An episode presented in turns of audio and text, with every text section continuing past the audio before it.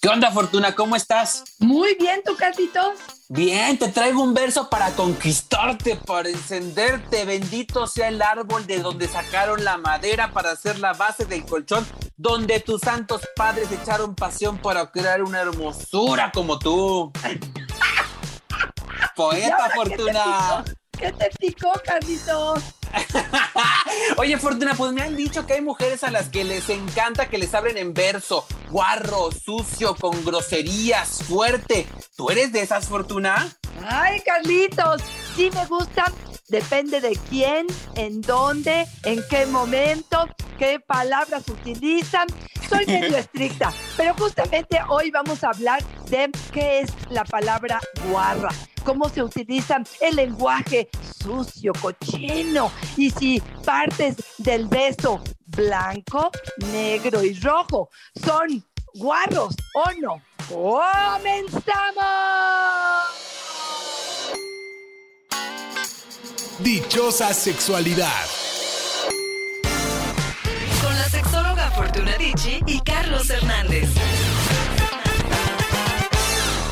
Fortuna, hablamos del sexo guarro, porque yo creo que no es para todos. Yo creo que a algunos les puede gustar muchos, a otros yo creo que se les muere la pasión en ese momento que te digan tú eres la puerca que se revuelca en el chiquero de mi corazón, nos dice Taria. Me encanta que me digan groserías mientras tenemos sexo, que me echen albures. Esas cosas sucias me prenden. No las diríamos en otro momento, pero ese es el indicado. Oye, ¿será fortuna? ¿Será que a la mayoría de las mujeres les gusta? ¿Cuáles son las reglas? ¿Cómo hago para no ofender? Por favor, dinos. Ay, Carlitos, yo creo que esto de las generalidades no me gustan, no me funcionan. Yo creo que cada mujer es distinta y en cada relación es distinta y en cada etapa de su vida distinta. Y lo que para mí, y lo voy a soltar, verga, probablemente no significa lo mismo para ti y probablemente en la intimidad te la voy a meter toda.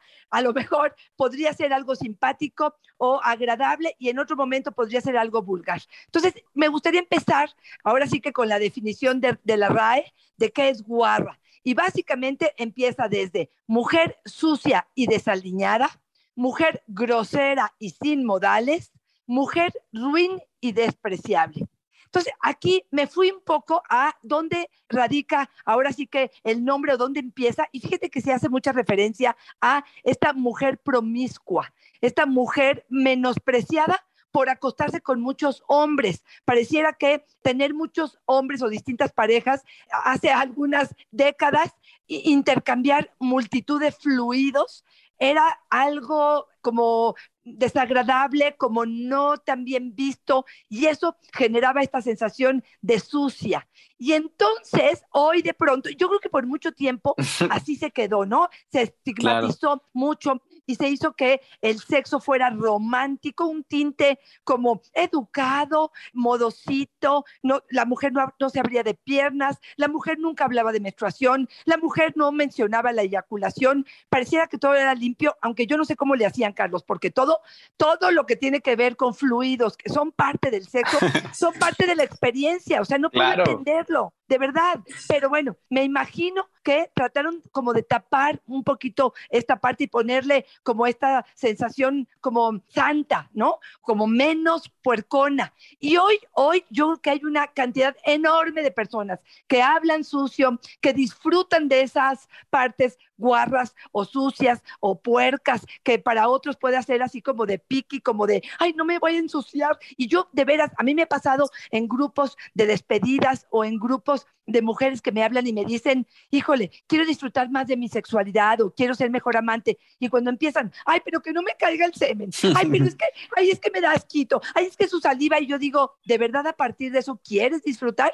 Se puede disfrutar de una vida sexual activa, satisfactoria, divertida siendo piquis, no lo sé, Carlos. Fortuna, el episodio de hoy que estamos hablando de sexo guarro, yo creo que no es para oídos suculentos, finos, ¿eh? Porque nos dice Jonah, a mí me encanta que me embarren de todo. Pues son sus mocos. Ay, qué feo, Fortuna. Calientes, olorosos, son suyos. Es parte de la excitación. Oye, Fortuna, fíjate que para algunos sí puede sonarnos súper fuerte, ¿no? Sí puede sonar tal vez un episodio muy duro, pero resulta fortuna que para muchas personas que tal vez se atreven a verbalizarlos así, muchas otras que no se atreven, pero que en el interior lo viven así, también es ese respeto por lo que el otro está disfrutando y de ahí la importancia también de emparejarnos con personas que sienten o viven el encuentro sexual de la misma manera, ¿no? Ahora que decías de esto del amor, a mí me hace mucho sentido, Fortuna. O sea, lo sexual está permitido cuando hay amor de por medio. ¿Por qué? Porque le da el sentido de vivificación, le da el permiso. El amor lo permite todo. Le pone este baño rosa, ¿no? Y entonces, como el amor, como es rosa, lindo, de besito, decoroso, pues no puede ser puerco y no puede ser guarro hay otras expresiones de la sexualidad que para algunas personas son placenteras y como no hay ni bueno ni malo, existe lo que te viene bien, ¿no? Totalmente. Y mira, escuchándote, digo, a ver, hay una línea, Carlos. La primera que me gustaría hacer la diferencia es depende en qué momento nos vamos a embarrar. O sea, yo probablemente, si tú me dices, no sé, estamos en un momento viendo la tele o estamos en un momento este, caminando en el parque y, bueno, vienen los mocos, viene, viene la popó, viene la orina, pues a lo mejor digo, pues, espérame, es algo privado, es algo de tu cuerpo, es una expresión de tu cuerpo que necesita porque son tus necesidades y lo que quieras. Pero probablemente si estoy en la intimidad, en un momento donde hay conexión, donde estamos disfrutando, donde nos estamos divirtiendo y aparece de pronto la eyaculación femenina o masculina, un squirt o hasta una lluvia amarilla, que ahorita vamos a hablar de ello, me parece que puede ser algo agradable, algo calientito, algo que expresa tu cuerpo, que yo puedo interpretarlo o darle el significado del encuentro que estamos teniendo de esta comunión. Entonces, sí me gustaría hacer esa diferencia. No es lo mismo hablarlo ahora sí que en frío, si estás escuchando este podcast, por ejemplo, a pensar en la intimidad que sí, cuando suda tu pareja. A lo mejor si suda y huele mal, bueno, pues lo mandas a bañar, pero si el sudor proviene de un encuentro erótico donde está haciendo un gran esfuerzo por ti, tú por él, y hace mucho calor y está, la, no sé, la playa, pues es que eh, le damos un significado distinto. Esa es una de las que yo quería aclarar. La otra, Carlos, que me parece fundamental, eso va a tener que ver con los valores y los criterios de cada uno de nosotros. Como bien lo dijiste tú, no está ni bien ni mal, ni es blanco o negro, es la interpretación que yo le doy a esto que está viviendo. Y ojo con esto, Carlos. Yo creo que a los 18, si tú me hablabas de estas guarreces, yo te podría decir qué asco. Hoy, como una mujer madura y adulta, una mujer con experiencia, probablemente me parece hasta interesante todas estas eh, suciedades. Y me parece que eh, comentas algo que es importantísimo y esta parte en la que todas las, los, les involucrados están contentos, se sienten cómodas, cómodos, cómodes, cómodes y en algún momento, Fortuna, eh, podemos decidirlo, tal vez de manera expresa o implícita, nos dice Griselda. A mí me gustan esas expresiones porque siento que estamos compenetrados, que se abre conmigo, me siento en confianza yo y se siente en confianza el Fortuna, que me, me gusta mucho pensar que estas expresiones guarras son un ejercicio de confianza donde ambas partes en algún momento pudieron compartir que se vale, que se sienten cómodas, cómodos y que entonces en este momento me siento libre de decirlo. Cuando noto que la otra persona no se siente cómodo, cuando yo eh, en lo personal no me late tanto y se lo puedo decir, me parece que ahí es donde ponemos este límite de se vale o no se vale en el encuentro sexual, ¿no? Claro, pero otra vez es el significado que le estamos dando. Para ella, este significado es comunión, confianza, conexión, aceptación. Si para mí este significado lo tiene adelante, ojo, ¿eh? Si uno de los dos dijera, ¿qué crees? Esto me da asco, ojo, claro. no te estoy rechazando, ni estoy rechazando el sexo contigo. Simplemente esta expresión en particular no me gusta. Y aquí sí quiero decirte otra cosa, Carlos. Por ejemplo, con respecto a la lluvia amarilla o lluvia dorada, que sí me gustaría decir un poco que se trata de cuando tu pareja o tú te orinas encima de la persona, ya sea en su cuerpo, ya sea en su boca, si es que fuera algo que para usted pueda ser algo pasional o es algo excitante. Quiero decirles algo, esto también tiene que ver con rasgos de sumisión y dominación. Es un juego que probablemente tiene que ver con que los dos lo estemos disfrutando, que los dos estemos de acuerdo, pero que esta humillación yo la interprete como parte del disfrute de lo que estoy haciendo o humillar al otro y verlo someterse con esta orina encima pudiera ser el reflejo de esto que estamos juntos jugando o disfrutando, ¿no? Dalí nos dice, a mí no me gusta el sexo guarro siento que está fuera de lo mágico que es hacer el amor. Mucho en Consejería Fortuna sugerimos, ¿no? Que hagan estos contratos amorosos donde vamos poniendo puntualmente qué se vale y qué no se vale, tanto en la parte afectiva, pero también en la parte sexual, ¿no? Y a mí me gusta mucho cuando les pedimos que definan hacer el amor y tener sexo. ¿Y sabes por qué? Porque nos permite tener clarísimo lo que la otra persona está esperando de un encuentro sexual y tal vez es un ejercicio que a Dalí le vendría bien, ¿no? Totalmente de acuerdo, totalmente de acuerdo. Y ojo, otra vez, quiero insistir en este punto, porque no acepte la sociedad que el otro me está proponiendo, no es que no lo ame, no es que no esté comprometida con la relación, ni es que a lo mejor el sexo es disfrutable o no disfrutable. Es un aderezo, es un elemento que le suma o le resta y yo tengo que tener la capacidad y la madurez para poder ampliar mi criterio y decir, a ver, si me compro esta, esta no. Y sí, estoy de acuerdo contigo como cuando empezaste el programa y dijiste, esto es importante que más o menos andemos en el mismo canal.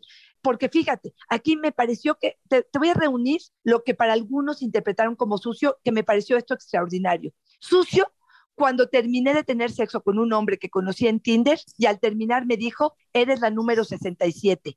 Sucio, que mientras me la metían, se quitó el condón sin darme cuenta. Sucio es no cambiarte el calzón por varios días. Eso es sucio. Uy, no, que se quiten el condón es sucio, es una chingadera. Oye, Fortuna. No, se llama sucio. Se llama chingadera. No es guarro. Oye, Cristina nos dice, sí, es rico cuando estando contigo pierden el pudor y te comienzan a decir sus fantasías más subidas de tono, aunque ya cuando están normales no saben ni dónde meter la cara de vergüenza. claro, es eso, ¿no? Que te invaden las hormonas, la pasión, eh, no quiero que se malinterprete, pero más animal, más fresca, más natural, que me permite probablemente decir muchas cosas que a lo mejor si lo sacas de contexto me sentiría incómoda, Carlos. Y aquí creo que es muy importante lo que ella acaba de decir, y es decir, no lo no te burles, no lo evidencias como una forma de, ay, estás bien loquita, mira lo que estás proponiendo, porque entonces ya no te voy a hablar de mis fantasías y no te voy a decir lo que yo quiero y necesito. Ahí te va algo, Carlos, que son tres de los besos más guarros que tenemos en el repertorio de la lingüística sexual, que pueden ser bastante interesantes. Es el beso negro, el beso rojo o beso de payaso y el beso negro. Carlitos, voy a definirlos rápidamente. El beso negro es cuando aquel que tiene pene puede eyacular en la boca de aquel que lo está recibiendo y ya sea que le dé con esta eyaculación en la boca un beso a esa misma pareja o si hay más de dos personas en ese momento que puedan darse un beso con la eyaculación que se encuentra en la boca. Esta es una de las actividades que para muchos puede ser un aguarrés, algo muy sucio, algo innecesario, para, para otros pueden ser muy excitante y otra vez, como lo decía, algunos de, de las personas que nos ayudaron con sus comentarios, como una parte de aceptación. El beso rojo o el beso de payaso es realizar un sexo oral a una persona que esté en su menstruación pudiera ser algo muy excitante, para otros es exactamente lo mismo. Hay mujeres que repontan, Carlos, que en ese momento es cuando más excitadas se encuentran, es una transgresión completa, es romper totalmente con lo que nos han dicho que en ese momento te guardas virginal en tu casa y no sales. Y de, alguna manera esto es como decir otra vez la aceptación completa a este momento y le disminuyen un poco esta eh, sensación de que la menstruación es, es satánica, ¿no? Y el famoso beso negro. Este beso que se realiza en el ano, ya sea de una mujer o de un hombre, donde se puede hacer, se puede hacer con un condón, se puede hacer con un dique de látex, pero también puede ser directamente y es la colocación de los labios, de la lengua, de todo el movimiento que puede ser en el ano y esto es parte de las guarreces que mucha gente menciona como actividades placenteras. Y sí quiero decir algo más, Carlos, una cosa más. Venga, en venga, estos tres besos, sí me parece que tenemos que hablar de que hay un factor que sí puede impactar un poco más en la parte de las infecciones de transmisión sexual. Quizá meternos en estos fluidos sí podría aumentar la posibilidad de que hubiera una infección de transmisión sexual si es que está presente entre ustedes. Fortuna Irma nos dice, mi esposo me propuso lluvia amarilla, ya nos contabas qué es, ¿no? Orinarse sobre la pareja.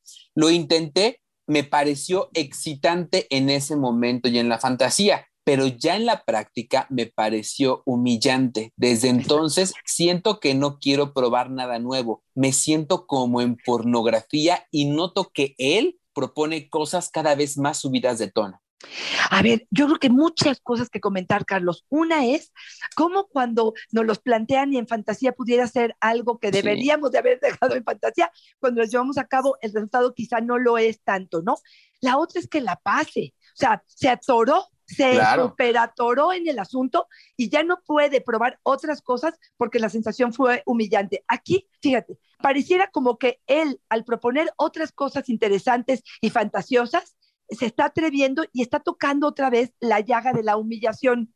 Y ella ya se siente ofendida o lastimada en ese sentido. Espérame tantito, amplíe su criterio, dile concretamente cualquier actividad que implique una humillación, no me parece, pero hay miles de otras que pudieran ser practicadas, ya sea porque las vio en porno, ya sea porque se le ocurren, ya sea porque los cuates se lo dijeron o porque lo leyeron o porque lo escucharon con Carlos y Fortuna, pudiera ser algo atrevido y diferente. Si te sientes humillada y sientes que este factor está jugando en tu relación, menciónalo, háblalo. Y otra vez, sí cerciórate de que nada de lo que practiques tenga que ver con humillación, pero tampoco te cierres, porque siento como que ya le puso un tache a todo lo nuevo, Carlos. Yo me quiero ir despidiendo, Fortuna, con lo que nos dice Indiana, que dice, me excita mojarme cuando termino. Él se enloquece. Me siento la más guarra del mundo embarrándolo. A veces pienso que ser guarra es ser libre.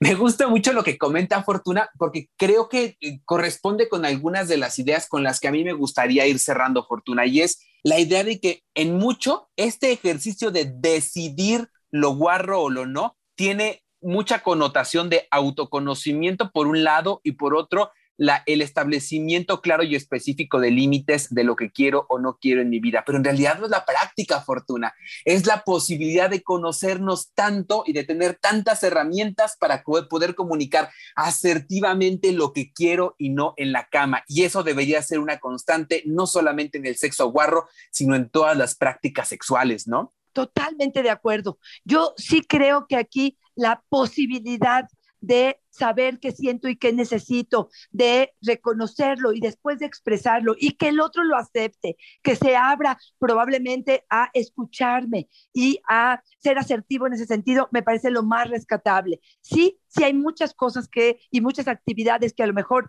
practicamos dentro de la intimidad que dentro de la habitación con mi pareja en un momento de excitación pudiera ser algo palomeado, pero cuando salgo afuera, probablemente si lo verbalizo o hasta si lo escucho o lo veo en otros, pudiera ser algo cochinón que me hace sentirme incómoda. Ojo, el sexo en teoría es sucio. ¿Por qué? Porque si hablamos de saliva, de orina, de eyaculación, de la eyaculación femenina, de la lubricación, son parte de la expresión corporal del asunto. Pero, y yo no veo, incluso hasta pienso en un sexo seco, pues, hasta duele, ¿no? Es hasta, hasta incómodo en ese sentido. Pero también creo que hay personas que por sus criterios, por su educación, por la forma en que crecieron, por cómo viven, este tipo de situaciones les hace sentir incómodas. Y otra vez, no está mal ni bien, ni eres anticuada, ni eres moralista, ni te pongo un tache como amante, porque nada de esto quieres compartir conmigo.